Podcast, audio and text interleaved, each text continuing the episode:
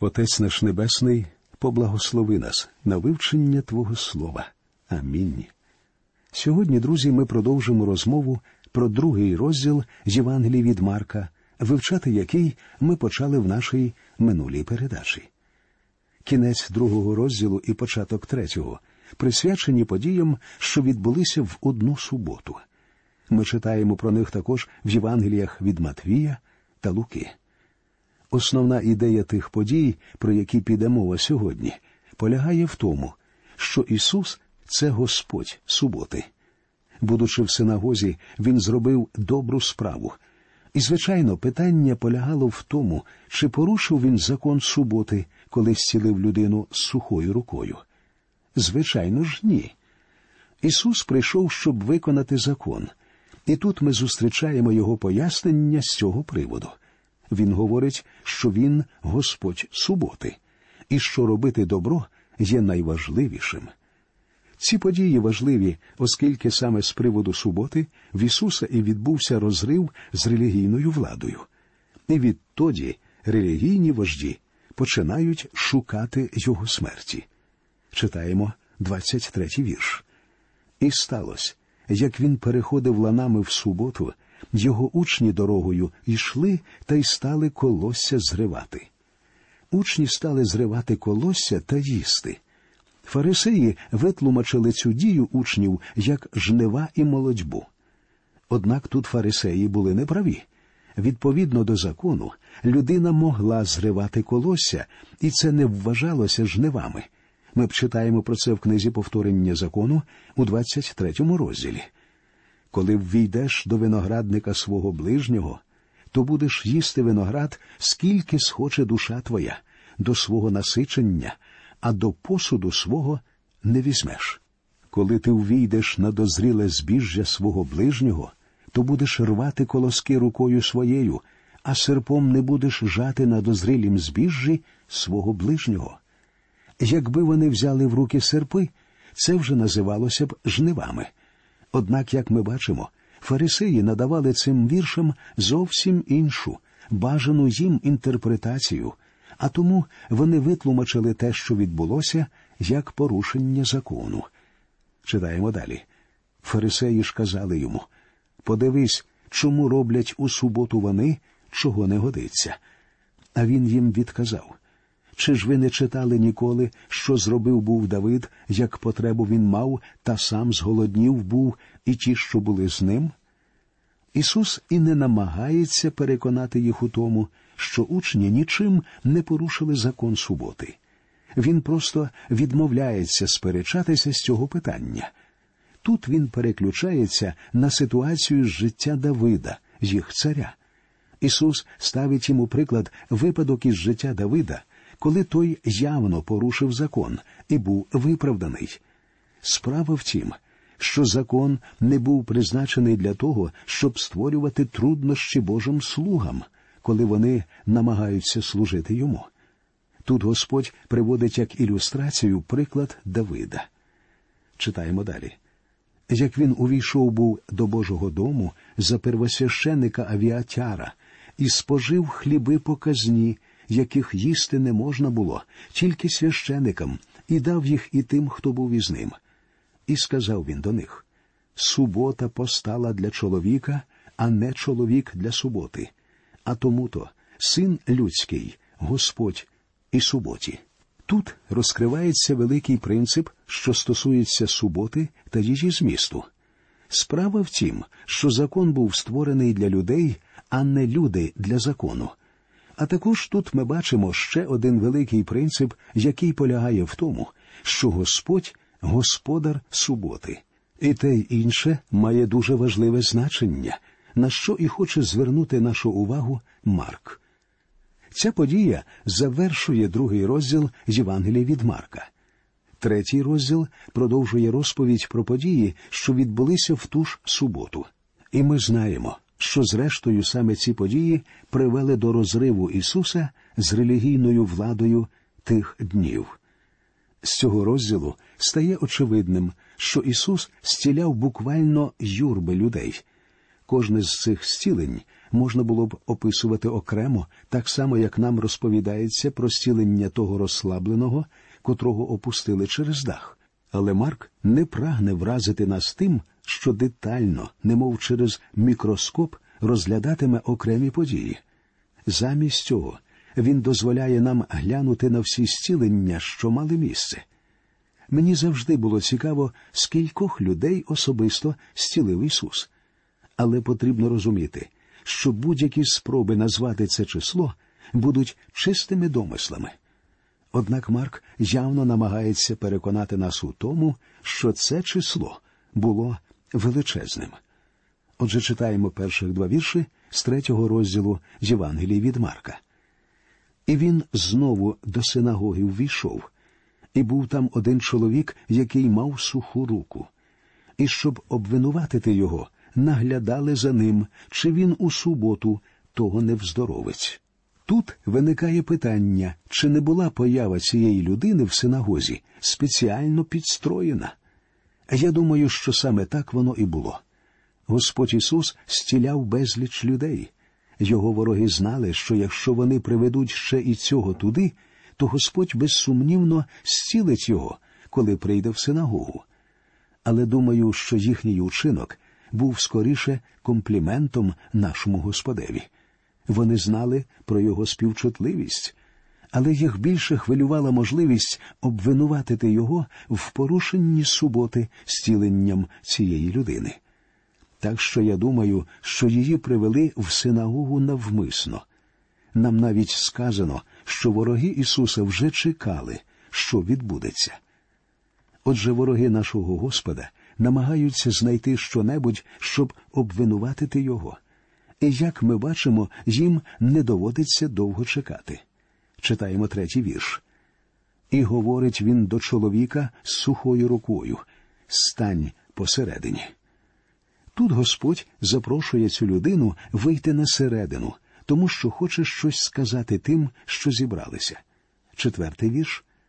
А до них промовляє у суботу годиться робити добре чи робити лихе, життя зберегти чи погубити. Вони ж мовчали. Вороги нашого Господа вже зрозуміли, що коли він говорить, краще мовчати, тому що кожного разу, коли вони намагалися сперечатися з Ісусом, на них чекала поразка.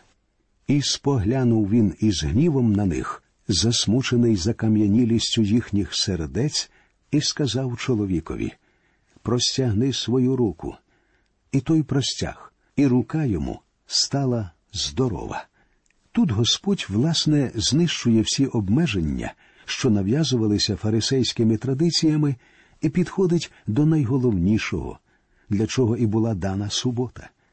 Ці люди не бажали відповідати йому, тому що знали, що, відповівши, вони самі винесуть собі вирок. Зверніть увагу, що тут Господь Ісус подивився на них із гнівом, і нам, мабуть, варто запам'ятати, що Ісус теж гнівався. Цікаво відзначити одну граматичну особливість цього вірша. Слово гнів у грецькій мові стоїть у такій формі, яка несе ідею моментального гніву. А грецьке слово засмучений у даному вірші використано в теперішньому часі і має на увазі беззупинну скорботу. Так що тут ми повинні читати наступне і споглянув він із гнівом на них, тобто, розлютившись на якусь мить без затаєнної чи злої ненависті, але засмучений закам'янілістю їхніх сердець, тобто безупинно вболіваючи за них. Дійсно, Ісус увесь час страждав через жорстокість людських сердець. Ісус зціляє цю людину. Так, це була субота, день спокою для євреїв. Але оскільки субота була створена задля добра людини, і оскільки Ісус, Господь суботи, Він зцілює цю людину в суботу. Фарисеї ж негайно пішли та з іродіянами раду зробили на нього, як його погубити. Це був початок змови, як їм погубити Ісуса. І тепер вони не заспокояться, поки не побачать Його смерті на Христі. Але зараз вони ще не можуть перешкодити Ісусу продовжити його служіння. Читаємо сьомий та восьмий вірші. А Ісус із своїми учнями вийшов над море, і натовп великий ішов вслід за ним із Галилеї, із Юдеї, із Єрусалиму, із Ідумеї, із Зайордання, із Тиру й Сидону. Натовп великий, прочувши, як багато чинив він, зібрався до нього. Як ви бачите, люди приходять з різних місць і йдуть за ним. У цей момент наш Господь тихо віддаляється, уникаючи конфронтації з фарисеями. Справа в тім, що його час ще не прийшов. Пізніше в Єрусалимі він сміливо виступить назустріч супротивнику, але тут він просто іде, і народ слідує за ним. Якщо ви знайдете на карті всі перераховані тут місця, ви побачите, що вони розкидані по всій території. З усіх тих місць народ збирався, щоб послухати вчення нашого Господа Ісуса Христа. Але тут його підстерігає ще одна небезпека. Цього разу вона походить уже не від релігійної влади. Зараз йому загрожує небезпека бути роздавленим юрбою. Але подивіться, що робить Ісус. Читаємо дев'ятий та десятий вірші. І сказав він до учнів своїх наготовити човна йому через натовп, щоб до нього не тиснулись. Бо він багатьох уздоровив, так що хто тільки немочі мав, то тислись до нього, щоб його доторкнутись. Ця юрба не тільки заважала йому, вона ще й наражала його на небезпеку. Люди давили на нього з усіх боків. Нам сказано, що Господь зцілив багатьох. Ми не зможемо звести це слово багатьох до якогось конкретного числа, тому що багато це багато. Євангелія наводить нам лише деякі конкретні приклади того, як він зціляв людей. Читаємо далі.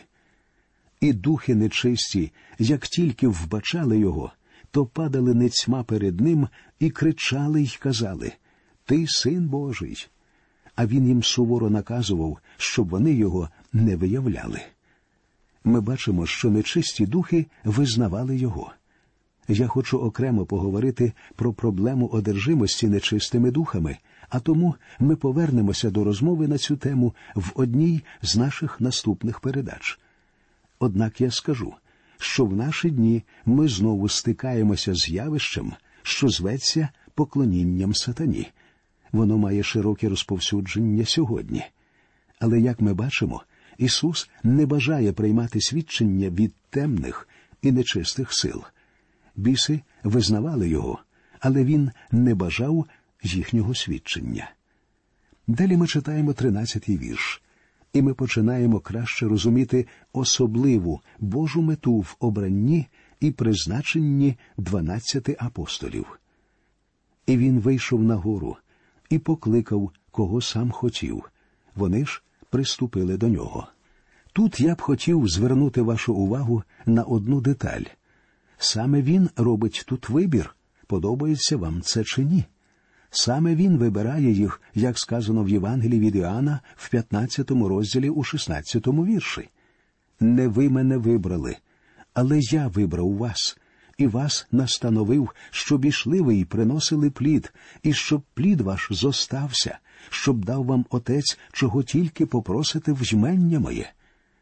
І можна з певненістю сказати оскільки Господь сам вибирає їх, а не вони його, то він і несе відповідальність за них. Ця думка дуже заспокоює. Бог врятував нас, почав у нас роботу, і Він завжди буде поруч з нами, друзі. Він буде з нами до кінця. Саме це і мається на увазі тут. Читаємо 14 та 15 вірші. І визначив дванадцятьох, щоб із ним перебували, і щоб послати на проповідь їх, і щоб вони мали владу вздоровляти недуги і вигонити демонів. Це останнє покликання учнів. Тут вони вже стають його апостолами, і тут він посилає їх на самостійне служіння. Сам Ісус з ними не йде. Тут Марк не приводить додаткових деталей, але читаючи Євангелію від Матвія, 10 розділ, ми довідуємося більше про їхнє служіння. Далі у віршах з 16 по 19 приведені імена апостолів. Я просто перелічу імена всіх дванадцяти. Першим іде Симон Петро. Він очолює кожен список апостолів. Далі Яків, син Заведея, що тут згадується другим. Потім Іоанн, брат Якова. Далі ми знаходимо Андрія, брата Симона Петра. Звичайно, його згадують разом із братом. Потім названий Пилип, Вартоломій, якого ще називали Нафанаїл, Матвій, Хома, Яків син Алфіїв, Тадей, потім ідуть Симон Кананіт та Юда Іскаріот. Дуже цікаво порівняти списки апостолів, які ми знаходимо в усіх чотирьох Євангеліях і в книзі дій святих апостолів. Цікаво відзначити, що там наводяться різні імена учнів. Отже, він обрав цих людей. І приходять додому вони, і знову зібралось народу, що вони не могли навіть хліба з'їсти. І коли його ближче почули, то вийшли, щоб узяти його, бо говорено, ніби він несамовитий. У 20-му вірші Марк намагається продемонструвати нам, наскільки зайнятий був Ісус у своєму служінні. Зверніть увагу на реакцію близьких Ісуса у 21-му вірші. Якщо людина присвячує своє життя якійсь великій, хоч і земній меті, вона, звичайно, заслуговує визнання людей. Музикант, спортсмен, політик, які все віддають своїй справі, одержують визнання людей цього світу. Однак, якщо людина цілком віддає себе справі Бога, її таврують фанатиком. 22-й вірш демонструє відношення релігійних вождів до Ісуса і до того, що відбулося. Читаємо. А книжники, що поприходили з Єрусалима, казали Має він Вельзевула і виганяє демонів силою князя демонів. Вельзевул це було поганське божество, якого юдеї вважали ватажком злих духів. У віршах з 23 по 27 Ісус відповідає на це обвинувачення. І, закликавши їх, він у притчах до них промовляв як може сатана сатану виганяти? І коли царство поділиться супроти себе, не може встояти те царство. І коли дім поділиться супроти себе, не може встояти той дім. І коли б сатана сам на себе повстав і поділився, то не може встояти він, але згине. Ісус хоче висловити дуже просту думку. Він не міг виганяти бісів силою бісів з тої простої причини, що тоді дім розділився б у самому собі. 27 вірш. Ніхто бо не може вдертись у дім дужого та й пограбувати добро його, якщо перше не зв'яже дужого, і аж тоді пограбує Господу його. Грабіжник, перш ніж йому вдасться пограбувати будинок, повинен спочатку зв'язати хазяїна будинку. У цьому закладена глибока істина. Господь Ісус не міг чинити свої великі справи силою сатани, тому що в цьому випадку сатана розділився б сам у собі. І далі йдуть вірші з 28 по 30. По правді кажу вам, що простяться людським синам усі прогріхи та богозневаги, хоч би як вони богозневажали. Але хто богозневажить Духа Святого, повіки йому не відпуститься, але гріху вічному він підпадає. Бо ж казали вони він духа нечистого має. Тут ми бачимо приклад гріха, якому немає прощення. У наші дні такий гріх зробити неможливо.